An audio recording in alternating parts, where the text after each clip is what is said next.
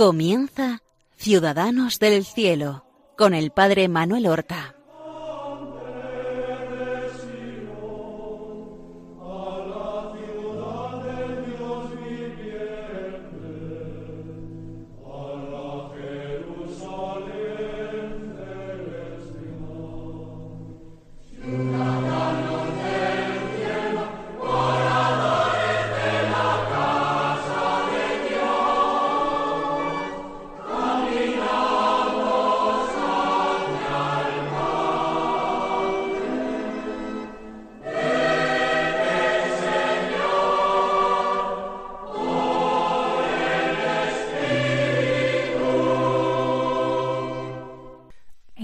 Buenos días, queridos oyentes de este programa Ciudadanos del Cielo, que comenzamos ahora a emitir, y en el que nos ocupamos de la vida y las virtudes de nuestros hermanos los santos.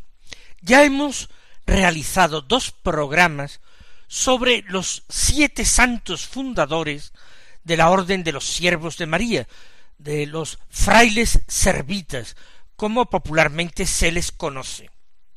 Y vamos a continuar todavía en este programa dando alguna noticia de ellos y comentando algunas virtudes que practicaron. Ya en el anterior programa dijimos que había diferencias en unas historias y otras acerca de los nombres de los siete santos fundadores. Y ello es debido a que muchos de ellos, como era costumbre en la época, al profesar como religiosos, cambiaban de nombre. Nosotros hablamos del más anciano de entre ellos, al que hemos llamado Monaldi. Se le conoce con mucha frecuencia con el nombre de Bonfilio Monaldi. Monaldi era el nombre de familia o apellido, Bonfilio era su nombre propio, significaría buen hijo. En muchas historias se habla de San Bonfilio, yo le he nombrado como Bonaldi.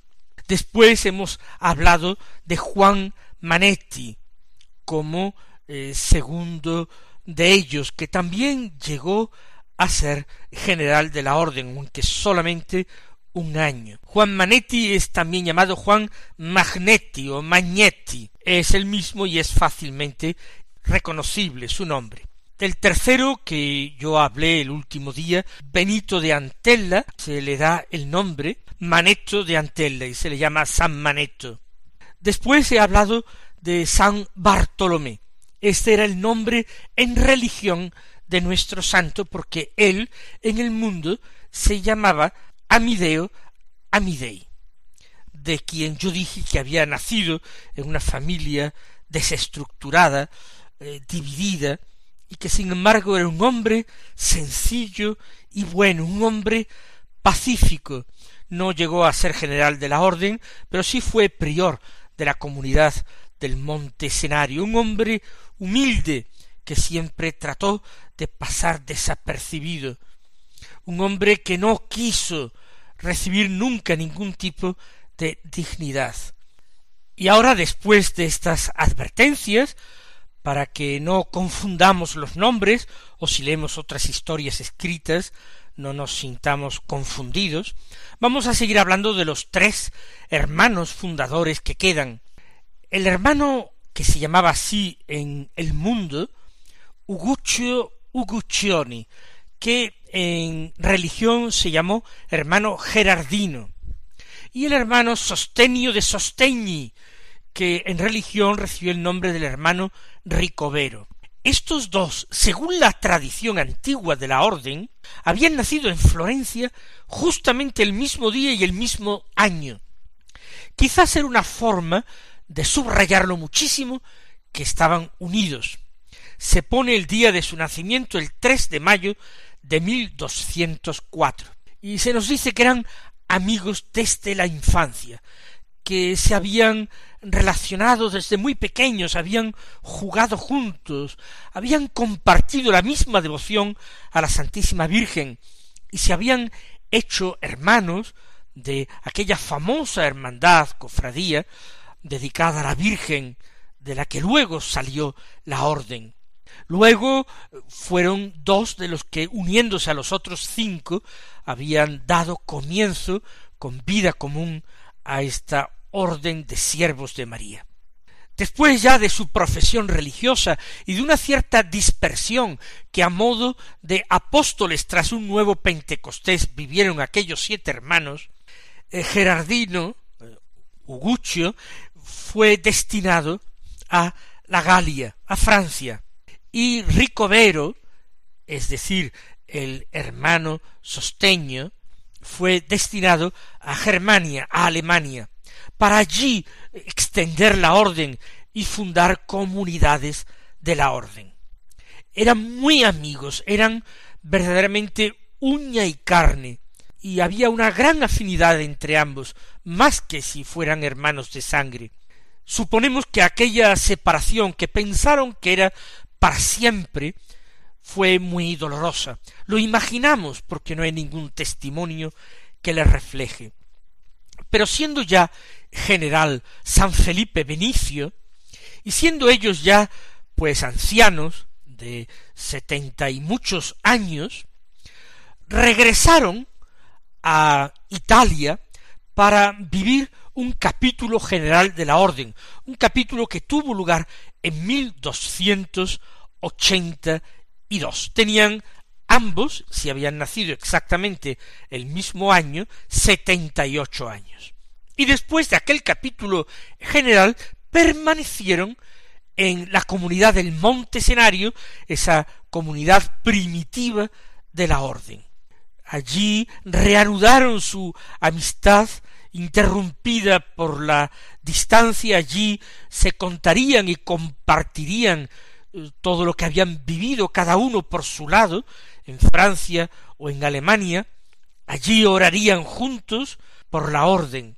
Hay una leyenda antigua de la orden que dice que estaban sentados, siendo ya bastante ancianos, cerca del convento en aquella soledad que todavía existía en el monte escenario, cuando se oyó una voz del cielo que decía servidores de Dios y siervos de María, no lloréis más por la prolongación de vuestro destierro.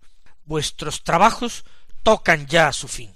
Y cuando ellos regresaron al convento, muy cansados, al mismo tiempo enfermaron, tuvieron que guardar cama, y santamente murieron el mismo día, 3 de mayo de aquel año, de aquel mismo año, mil doscientos ochenta y dos. Y para terminar esta hermosa leyenda, el general de la orden, que era San Felipe Benicio, como hemos dicho, vio por la noche en un sueño a dos lirios blancos que eran cortados en la tierra y presentados juntos en el cielo por la Virgen y él entendió así que eran las almas de aquellos dos santos hermanos, Uguccio, Uguccione y Sostenio de Sostegni. Evidentemente hay muchos detalles que nos impulsan a creer que esta historia está embellecida por los recuerdos. El hecho de que nacieran y murieran ambos el mismo día y que además tanto la fecha de la muerte como el del nacimiento fuera un 3 de mayo, pues podemos pensar que es demasiada casualidad. Pero lo importante es destacar el papel de la amistad en la vida cristiana. No pensemos que estos dos hermanos fueron infieles a su vocación, ¿O acaso hicieron una causa común entre ellos y se aislaron de los otros hermanos que el Señor les había concedido? Primero los primitivos con los que fundaron la orden y después todos aquellos que se fueron incorporando.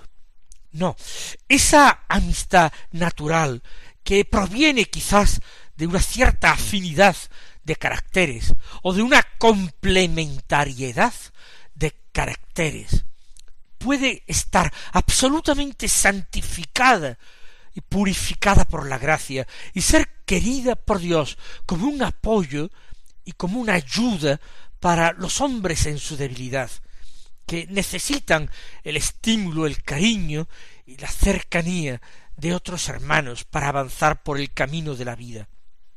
Nuestros dos santos hermanos, que como dije también son llamados Gerardino y Ricovero, fueron muy fieles a su vocación, aceptaron sin el menor problema el ser separados incluso a dos países distintos en un tiempo en que los medios de comunicación eran escasísimos. Y lo más probable es que nunca se volvieran a ver. Se vieron sí al final de sus vidas, ya con setenta y ocho años, y por algunos meses simplemente antes de la muerte de ambos. Pero en su ánimo estaba esa disposición a renunciar incluso a la dulzura de aquella amistad. Son malas las amistades que llevan más bien a los celos, las amistades que se basan sólo en lo sentimental, cuando no en lo sensual, las amistades que provienen de una alianza pero para el mal, no para fomentar la virtud. Pero hay amistades espirituales y santas, también en las vidas de los santos.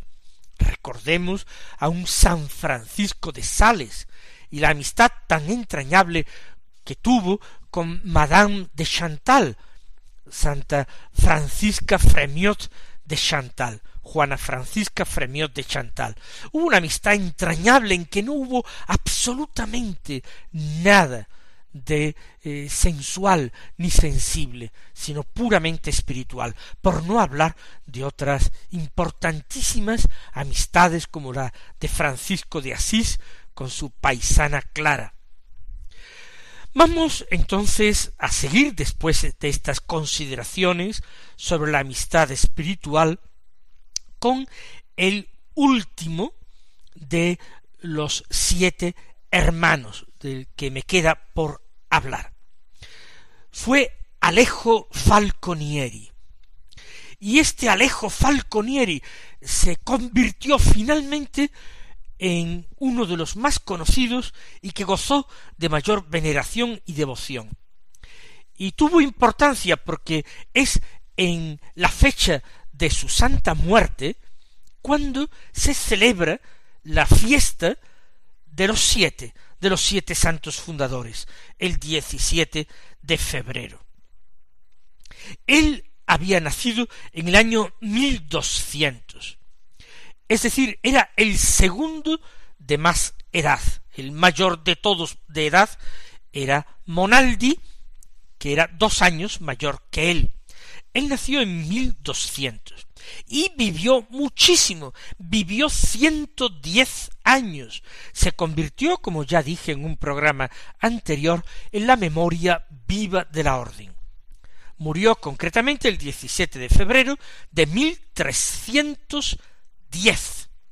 Por tanto, fíjense, nació en el último año del siglo XII, 1200, último año del siglo XII, vivió todo el siglo XIII y eh, murió ya con varios años avanzados del siglo XIV.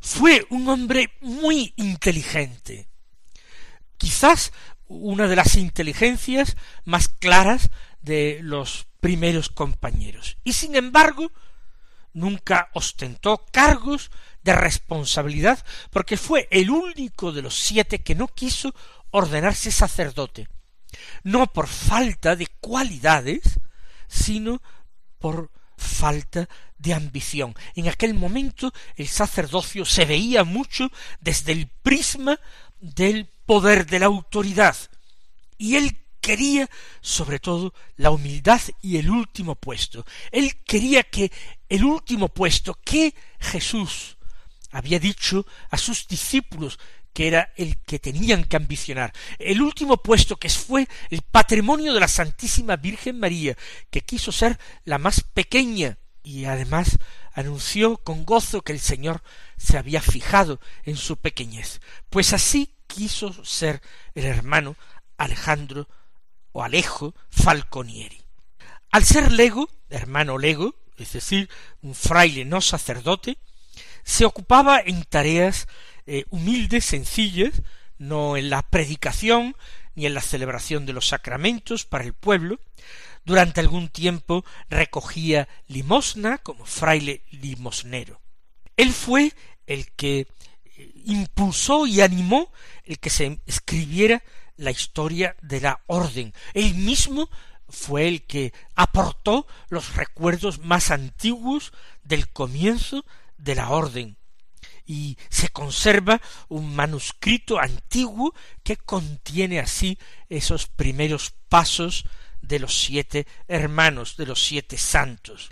Devotísimo de la Virgen María. Rezaba cada día, en vez de la devoción del rosario tal como nosotros la conocemos hoy, una devoción que consistía en recitar cien Aves Marías, el equivalente a dos partes del rosario, cien Aves Marías, y pedía para él perseverancia en la orden y en sus buenos propósitos. Sobrino de San Alejo Falconieri fue Santa Juana Falconieri, una santa a la que él le aconsejó también que abrazara la vida religiosa. Cuando tenía casi ochenta años, el Papa de la época, Inocencio V, en 1278, anunció que la orden de los servitas iba a quedar extinguida, porque contravenía las disposiciones del segundo concilio de Lyon, que impedía la fundación de nuevas órdenes religiosas. Aquello fue un rayo que cayó a los pies de San Alejo y de todos los frailes de la época.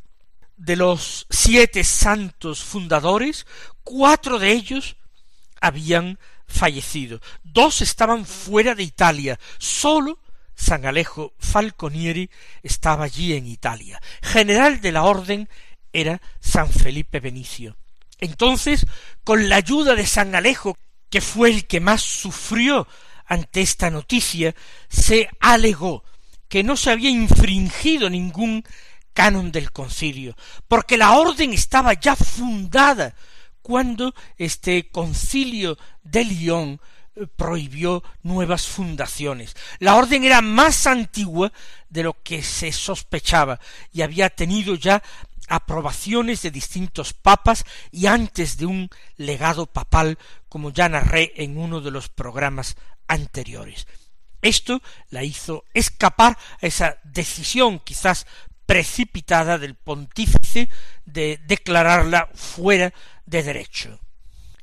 Para que se hagan una idea, el concilio segundo de Lyon tuvo lugar en el año 1274 y exactamente cuarenta años antes, 1234, ya la orden había recibido una primera aprobación por parte del legado papal de Gregorio IX, el cardenal Chatillon.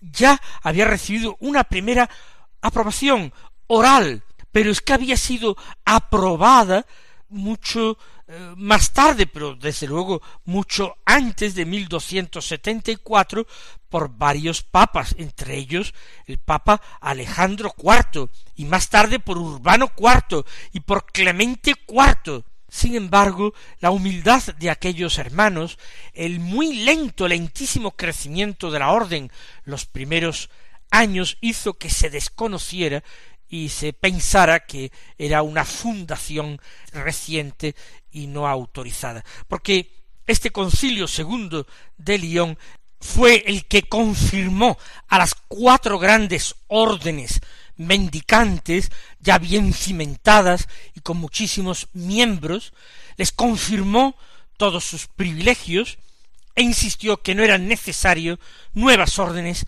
mendicantes que podían suponer un problema en la Iglesia por su tipo de vida. Confirmó, como digo, a franciscanos y dominicos, agustinos y carmelitas, y cerró el número, dejando fuera a los servitas, que eran también antiguos. Ya digo, gracias a los buenos oficios del general de la orden, San Felipe Benicio, ayudado por San Alejo Falconieri, se deshizo el entuerto, se aclaró todo y la orden pervivió. San Felipe Benicio, que era mucho más joven que Alejo Falconieri, y los dos fundadores de los siete que quedaban vivos, de los que hemos hablado, Gerardino y Ricovero, o se prefieren ustedes Uguccio Uguccioni y Sostenio de Sostegni, murieron antes del año 1304. Y fue precisamente cuando el Papa Benedicto XI restableció, reconoció a la orden restablecida. Y Alejo Falconieri fue el único de todos ellos, de esa pléyade de primeros santos de la orden, que pudo gozar de aquella nueva etapa en la vida de la orden, que precisamente a partir de este momento empezó a despegar con más fuerza y a florecer. Todavía nuestro Alejo Falconieri vivió seis años más para conocer este, este espectáculo gozoso de la difusión de la orden. En el siglo XIV ya llegó hasta cien casas cien conventos y llegaron hasta el oriente y llegaron hasta Grecia, hasta Creta. Pero ya tanto no llegó a conocer nuestro San Alejo Falconieri.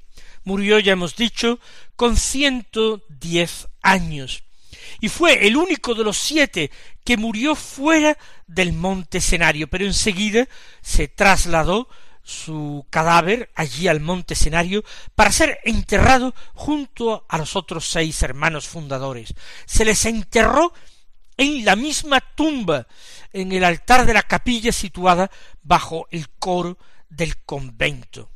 Pasarán años hasta que la Iglesia reconozca la santidad de estos hermanos. Será en el siglo XVIII, 1700 XVII, por tanto casi cuatrocientos años después de la muerte de San Alejo, cuando este Papa apruebe el culto del Beato Alejo, se le dio ese título.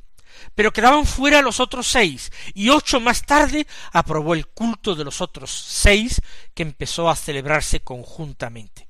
Y después de un gran milagro tenido lugar en Italia, y que se alcanzó por la invocación conjunta de los siete santos fundadores, el Papa, que era León XIII, en 1888, se decidió a canonizarlos conjuntamente igualmente. Es un caso único en la historia de la Iglesia de una orden religiosa que tiene como padres fundadores a siete, siete santos, siete santos hermanos fundadores que la devoción a la Santísima Virgen que ellos profesaron de una manera tan tierna y constante sea también una gracia que nosotros alcancemos del Señor.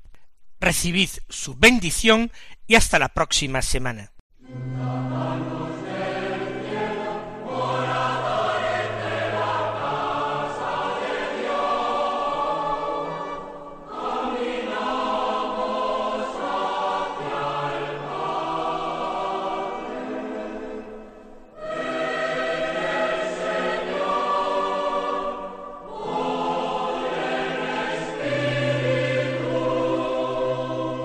Han escuchado en Radio María Ciudadanos del Cielo con el Padre Manuel Horta.